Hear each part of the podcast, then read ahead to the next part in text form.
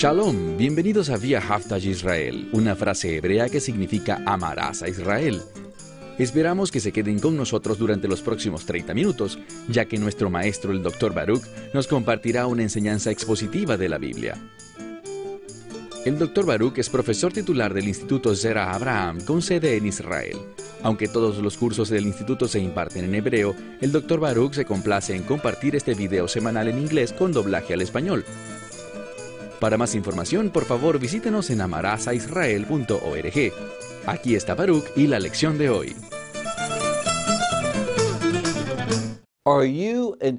¿Eres tú una persona que se somete a la instrucción de Dios? Si quieres la provisión de Dios en tu vida, tendrás que hacer ciertos cambios. Tendrás que dejar de ver las cosas desde tu propia perspectiva y activarte en la oración eso significa doblar tus rodillas y postrar tu rostro delante de Dios, humillarte a ti mismo y pedirle que te guíe, que dirija tu vida, que te dé su perspectiva, para poder recibir su revelación. Y junto a esa oración, debes también leer la palabra de Dios con actitud de oración y abrazar la cultura. No estoy hablando necesariamente de tu herencia, de dónde provienes, sino que hablo de abrazar la revelación de la escritura, el estilo de vida, la conducta, la verdad, la fe que revela este libro. Solo cuando hagamos eso, tendremos una esperanza de reino.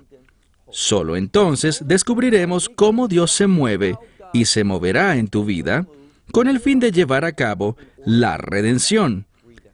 Si tú no has experimentado la redención bíblica, entonces aún no has experimentado el amor de Dios en tu vida.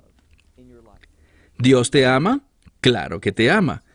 Pero tenemos que ubicarnos. Necesitamos entender la manera como Dios derrama su amor y se convierte en el líder, gobernante, Señor de nuestra vida, y eso requiere fe, y requiere que nosotros recibamos la redención.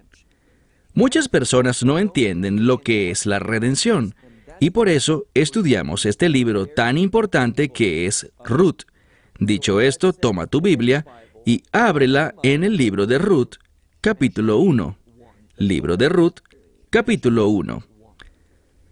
Vemos aquí en este primer capítulo que una familia actuó en desobediencia. Déjame decirlo de otro modo. Existió una familia hebrea que actuó sin fe. Ellos dejaron la tierra de Israel, abandonaron una cultura que estaba arraigada en la palabra de Dios, para mudarse y establecerse en Moab. Moab, un lugar bíblicamente donde las personas querían obstruir y no participar en la voluntad de Dios. Ellos se mudaron allí y ¿qué produjo eso en la vida de esta mujer? Y estoy hablando de Noemí, esto produjo desesperación, desánimo y muerte. Cuando ella dejó Judá, cuando abandonó Belén, existía un hombre en su vida y dos hijos. Pero ahora vemos que todos los hombres, su esposo y sus dos hijos, habían muerto. Y la escritura nos lleva a concluir que ha sido el juicio de Dios que ha caído sobre esta familia el que produjo la muerte. Entendamos algo. Dios nos dice que Él pone ante nosotros, ante cada persona, su palabra. Y eso significa tanto vida como muerte, bendición y maldición. Es solo cuando respondemos en fe, es solo cuando esa fe nos lleva a obedecer, que podemos experimentar la provisión de Dios en nuestra vida, que sus bendiciones sean impartidas a nosotros. Pero ella vive exactamente lo opuesto a esto. ¿Significa eso que Dios odia a Noemí? No es así. Simplemente significa que ella no se está comportando de un modo, no se ha posicionado a sí misma en un lugar donde pueda recibir lo que Dios quiere darle. Y una gran parte de esta historia es la siguiente. Dios va a obrar en su vida con el fin de traerla de vuelta a una perspectiva correcta. Y si eres sabio, esa debería ser tu oración ahora mismo. Tú estarás pidiéndole a Dios, Señor, dirige mis caminos. Dios, restaurame de vuelta a tu verdad. Quiero ver las cosas desde tu punto de vista. Quiero vivir una vida que te agrade a ti, que te dé honra y gloria.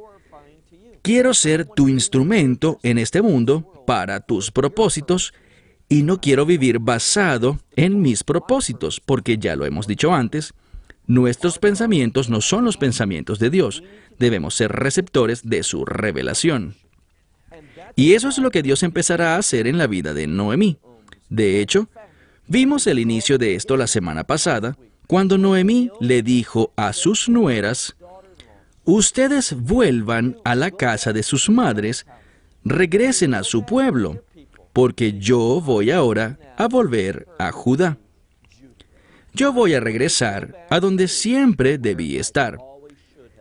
Y tanto ella como sus dos nueras lloraron debido al gran amor que se tenían, pues eran familia cercana y ahora, al parecer, se disponían a separarse las unas de las otras, por lo que lloraron en gran manera. Leemos que ellas se levantaron, levantaron sus voces y lloraron, como dice el final del versículo 9 del primer capítulo. Avancemos ahora al verso 10.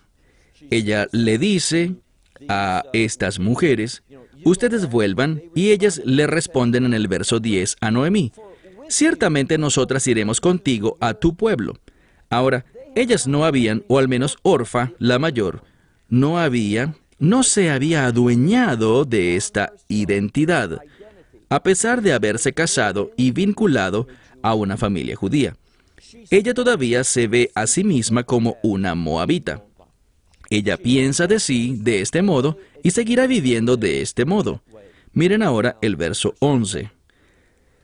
Pero Noemí dijo, Regresen, hijas mías, porque ¿para qué han de ir conmigo? ¿Acaso todavía tengo hijos en mi vientre que puedan ser esposos para ustedes? Noten que ella sigue pensando, y hablo de Noemí, ella piensa de manera muy secular, sigue pensando como piensa el mundo. Aquí están estas mujeres que ahora son viudas, todavía son relativamente jóvenes, por lo tanto, ¿qué quieren ellas? Bueno, casarse de nuevo, hallar provisión para su vida a través de un hombre. Eso es lo que ella está diciendo. Pero déjame compartirte. Si quieres hallar verdadera satisfacción, encuentra tu provisión en el Señor. Abraza lo que Él tiene para ti. Y eso puede ser un cónyuge, pueden ser hijos, puede ser un empleo, o puede ser una variedad de cosas. Lo importante es quién las está proveyendo. Queremos recibir las bendiciones de Dios en nuestras vidas. Pero cuando Noemí les decía a estas jóvenes mujeres, regresen, encuentren un esposo y ojalá todo les salga bien. Entonces ella dice, yo ya soy muy vieja, y aunque esta misma noche yo estuviera con un hombre y quedara embarazada, ¿esperarían tanto tiempo? Esto es lo que dice en el siguiente verso. Léanlo conmigo, versículo 12. Regresen, hijas mías, y váyanse porque yo ya soy vieja para estar con un hombre, es decir, estoy demasiado vieja para casarme. Y aunque yo dijese que tengo esperanza y esta misma noche estuviese con un hombre, o sea, me casara y diese a luz hijos, dice ella, miren el verso 13, ¿Esperarían ustedes hasta que estos niños crecieran? ¿Esperarían o aguardarían hasta que ellos llegaran a tener la edad suficiente para casarse? Eso es lo que ella les está preguntando. Y luego dice, no, hijas mías, que mayor amargura tengo yo que ustedes. Es decir, estoy demasiado amargada para que ustedes se queden conmigo. Tengo una actitud incorrecta y ustedes no deberían ser parte de ello. Porque, noten lo que dice, porque la mano del Señor ha salido contra mí. Bien, ella lo ve desde este modo y está mal. Ella dice, Dios ha salido en mi contra. Soy una víctima del Señor Dios. Por alguna razón, Él me está castigando, juzgando, haciendo cosas malas contra mí, lo que sea ella no se da cuenta de su propio rol en esta situación. Ella no se opuso años atrás a la idea de ir a Moab. Eso no lo vemos en la escritura.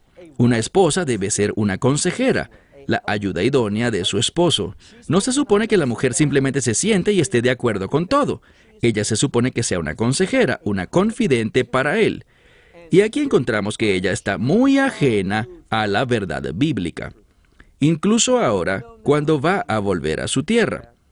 Y muchos eruditos ven este deseo de regresar a su tierra en su edad tan avanzada y, según ella, con la mano de Dios en su contra, como un deseo de volver simplemente para morir y no buscando una luz, una nueva luz que Dios quiere darle a ella. Ella dio todo por terminado con Dios, pero ¿ha dado Dios todo por terminado con ella? La respuesta es no es así. Y quizás tú te encuentres en una situación similar. Puede que pienses, bueno, mi vida no está yendo muy bien ahora mismo, y Dios debe estar en mi contra. Yo no le agrado. Quizás soy una de esas personas contra las que Dios se ensaña, y jamás encontraré nada satisfactorio en mi vida. No conoceré el placer, el deleite ni la felicidad. Simplemente seguiré caminando hasta morir como un individuo infeliz, incompleto e insatisfecho. Esa es una mentira del infierno. Dios quiere que conozcamos su contentamiento, su gozo, su paz, que sobrepasa todo entendimiento. Pero esto solo se encuentra en obediencia a su voluntad, y esta obediencia inicia con la fe, aceptando su verdad e invitando a Dios a tu vida a través del mensaje del Evangelio del Mesías Yeshua. Aunque esta sea la Biblia hebrea, comúnmente llamada la Tenach o el Antiguo Testamento, entiendan que el mensaje del Mesías, la esperanza mesiánica está aquí, a lo largo de estas páginas. Y cuando estudiamos cómo Dios trajo a la restauración a estas mujeres, podemos tomar esa misma verdad, aplicarla a nuestras vidas de modo de recibir ese mismo resultado, es decir, una relación activa, creciente con Dios, ser receptores de su obrar de bendición en nuestras vidas. Entonces, ella dice aquí, básicamente, ustedes váyanse, regresen a su estilo de vida moabita, a su familia moabita, porque Dios está en mi contra. Su mano ha salido contra mí. Miren ahora el verso 14. Y ellas alzaron otra vez su voz y lloraron. Y de nuevo besó Orfa. Orfa besó a Noemí, a su suegra.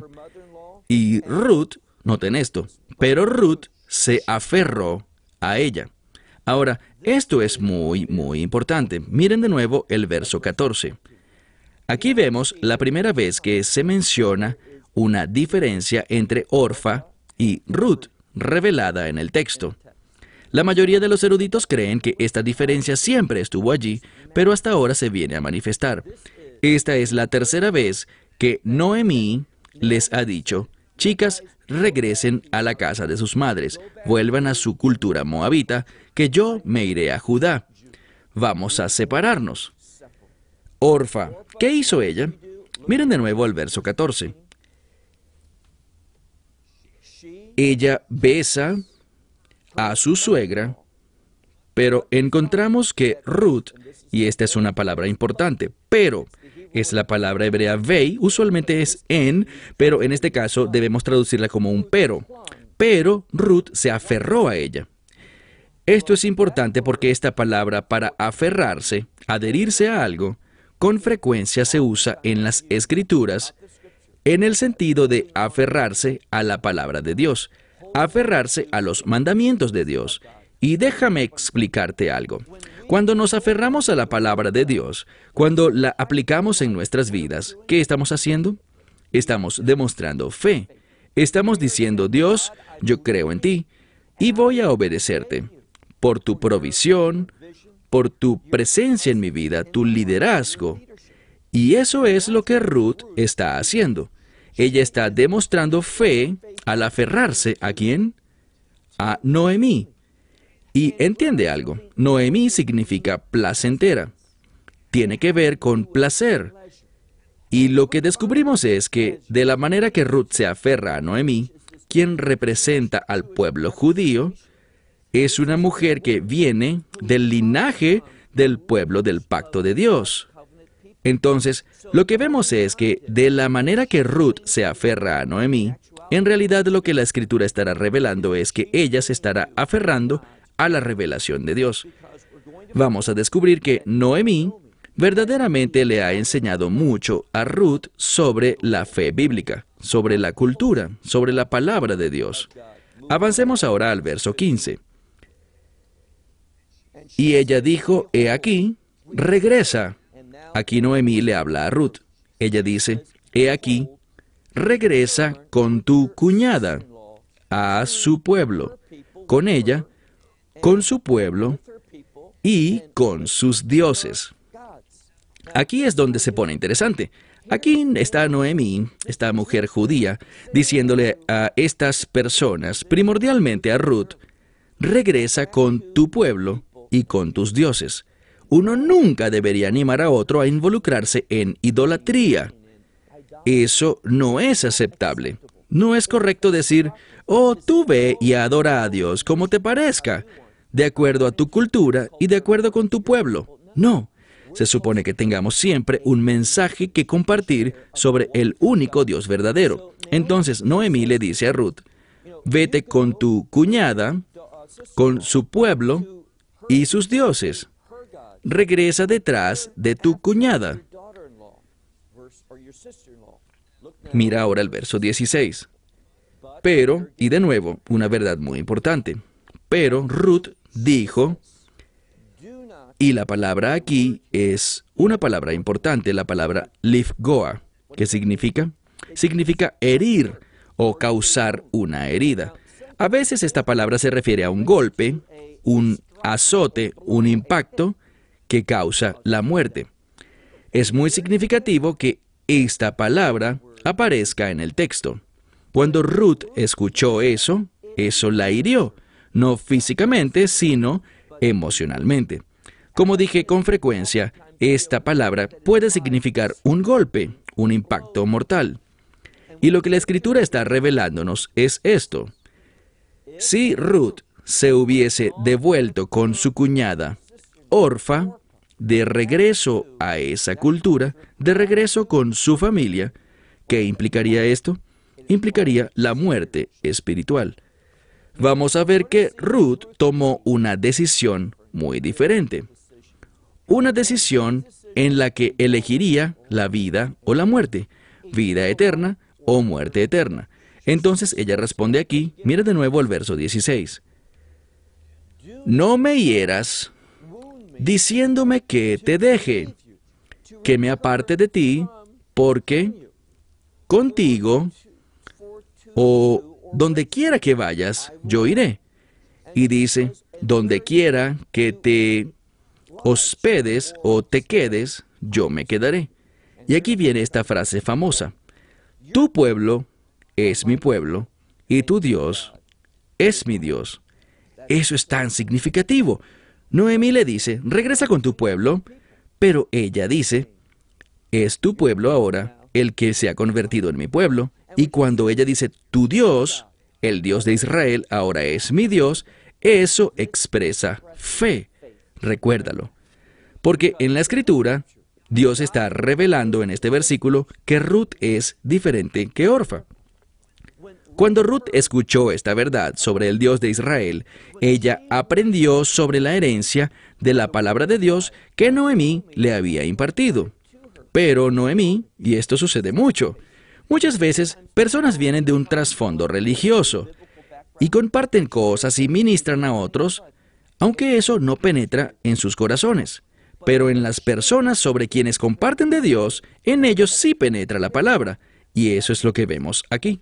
Ruth ha crecido espiritualmente, mientras que Noemí todavía está en esa posición de falta de fe, de desobediencia. Incluso el hecho de volver a su tierra no está sucediendo por los motivos correctos. Pero está bien, Dios usará esto.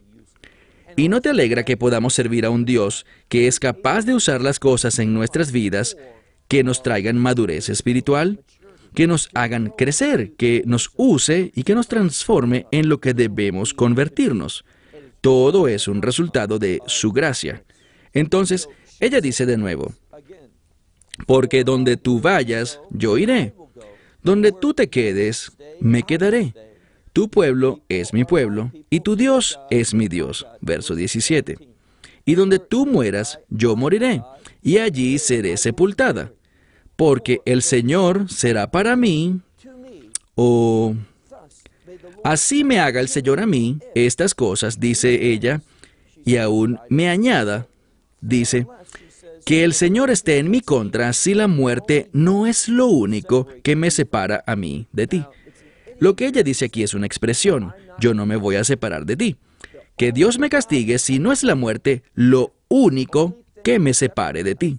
Eso es lo único que nos podría separar, porque me aferraré a ti. ¿Por qué razón? Ya vamos a ver cuál es la razón es debido a su fe, debido a su amor, debido a su obediencia, y no te pierdas esto, su obediencia a la palabra de Dios. Y dirás, ¿cómo sabes que ella está respondiendo a la palabra de Dios? La escritura se encargará de eso. La palabra de Dios se revelará por sus acciones, por las decisiones que hará, demostrando que de verdad es una mujer que está aplicando las verdades bíblicas a su vida. Y te sugiero enfáticamente, te imploro que hagas la misma cosa, que empieces a aplicar las verdades bíblicas a tu vida y veas lo que Dios hará en ti.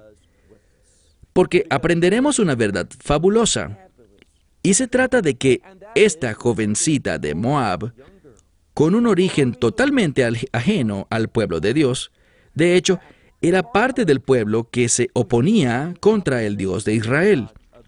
Vimos eso cuando los hijos de Israel estaban atravesando sus territorios o querían atravesarlo, pero vimos que los moabitas no querían bendecir a Israel. No querían participar en lo que Dios estaba haciendo con este pueblo. Dios quería usarlos y hacerles crecer para bendecir a través de ellos a todas las naciones de la tierra. Entonces Ruth, una moabita, era de naturaleza ajena, totalmente ajena a las cosas de Dios. Pero debido a que ella encontró esta familia, esta familia judía, debido a que escuchó algunas verdades bíblicas, ella aplicó lo que aprendió, aunque era muy poco, pero creció, maduró, encontró más conocimientos bíblicos, y Dios la llevó a formar parte de la herencia del reino. Porque Dios la usó para sus propósitos futuros, para que el Mesías llegara al mundo y, para el resultado del Mesías, que es el establecimiento del reino. Veamos ahora, por favor, el verso 18. Vemos a Noemí hablando, o mejor dicho, pensando, y dice, y viendo Noemí que Ruth estaba determinada, que estaba tan resuelta a ir con ella, dejó de hablar al respecto, es decir, paró de decir, no, tú no puedes venir, regresa con tu familia, Dejó todo eso, quedó en silencio, porque vio el compromiso que tenía Ruth de ir con ella, al decir, si cualquier otra cosa que no sea la muerte me separa de ti, que Dios me castigue. Y no usa la palabra normal para Dios, sino que usa su nombre sagrado, Yu Hei Vav ese nombre que habla sobre el Dios trascendente, el Dios que es capaz de hacer todas las cosas que no tiene limitación en lo absoluto. Mira ahora el verso 19. Las dos fueron y anduvieron hasta Bethlehem, es decir, Belén, este lugar que tiene tanta importancia en los planes de Dios y sus propósitos con respecto a traer la redención por medio del Mesías. Y aconteció que llegaron a Bethlehem, es la segunda vez en este verso que lo enfatiza y vemos que la ciudad entera estaba emocionada. Esto realmente significa estar en shock. Estaban conmocionados ante el hecho de que estas dos mujeres hubiesen llegado. Y dijeron, es decir, las mujeres de la ciudad decían con respecto a Noemí, ¿puede ser esta Noemí? Verso 20. Y ella les respondió, no me llamen Noemí, Antes mejor llámenme Mara, que significa amarga. Bien, noten el juego de palabras. Su nombre, ya lo habíamos dicho, significa placentera. Es una palabra de gozo, de satisfacción, de deleite. Y ella dice, no me llamen placentera, sino que llámenme más bien amarga. ¿Por qué será? Ella misma lo responde. Porque el Shaddai, es decir, el Dios Todopoderoso, ha actuado en mi contra muy amargamente. Verso 21. Y aquí viene una verdad importante. ¿Recuerdan lo que dije sobre Elimelech la semana pasada, que era muy rico y que no quería compartir sus recursos con los necesitados? En otras palabras, él no quería practicar un estilo de vida conforme a la Torah, que fuese de bendición a otros. Él quería guardarse las cosas para sí mismo. ¿Cómo lo sabemos? ¿Cuál es la base bíblica para esto? Noten lo que dice el verso 21. Noemí hablando dice, yo me fui llena pero he vuelto, he retornado vacía. Entonces dice, llena he salido, pero vacía he retornado. O el Señor me ha retornado. ¿Por qué llamarme Noemí cuando el Señor ha testificado en mi contra y el Shaddai me ha hecho mal? Pero Él no le ha hecho mal, Él la ha disciplinado, una disciplina con propósito un castigo con el deseo de ver cambios en su vida. Y aquí está la clave. Puesto que ella ha regresado a Israel, a Judá, esta decisión de volver a su tierra, aunque ella no la haya tomado con fe o por las razones correctas, pero debido a que ella regresa a su tierra y ha llegado ya, esto la posiciona donde Dios puede moverse en su vida. Permíteme preguntarte, ¿Te has posicionado a ti mismo donde Dios puede moverse en tu vida? ¿Estás donde Dios quiere que estés? ¿Eres una persona que utiliza la palabra de Dios con el fin de encontrar la provisión de Dios y su poder en tu vida? Mira ahora el verso 22.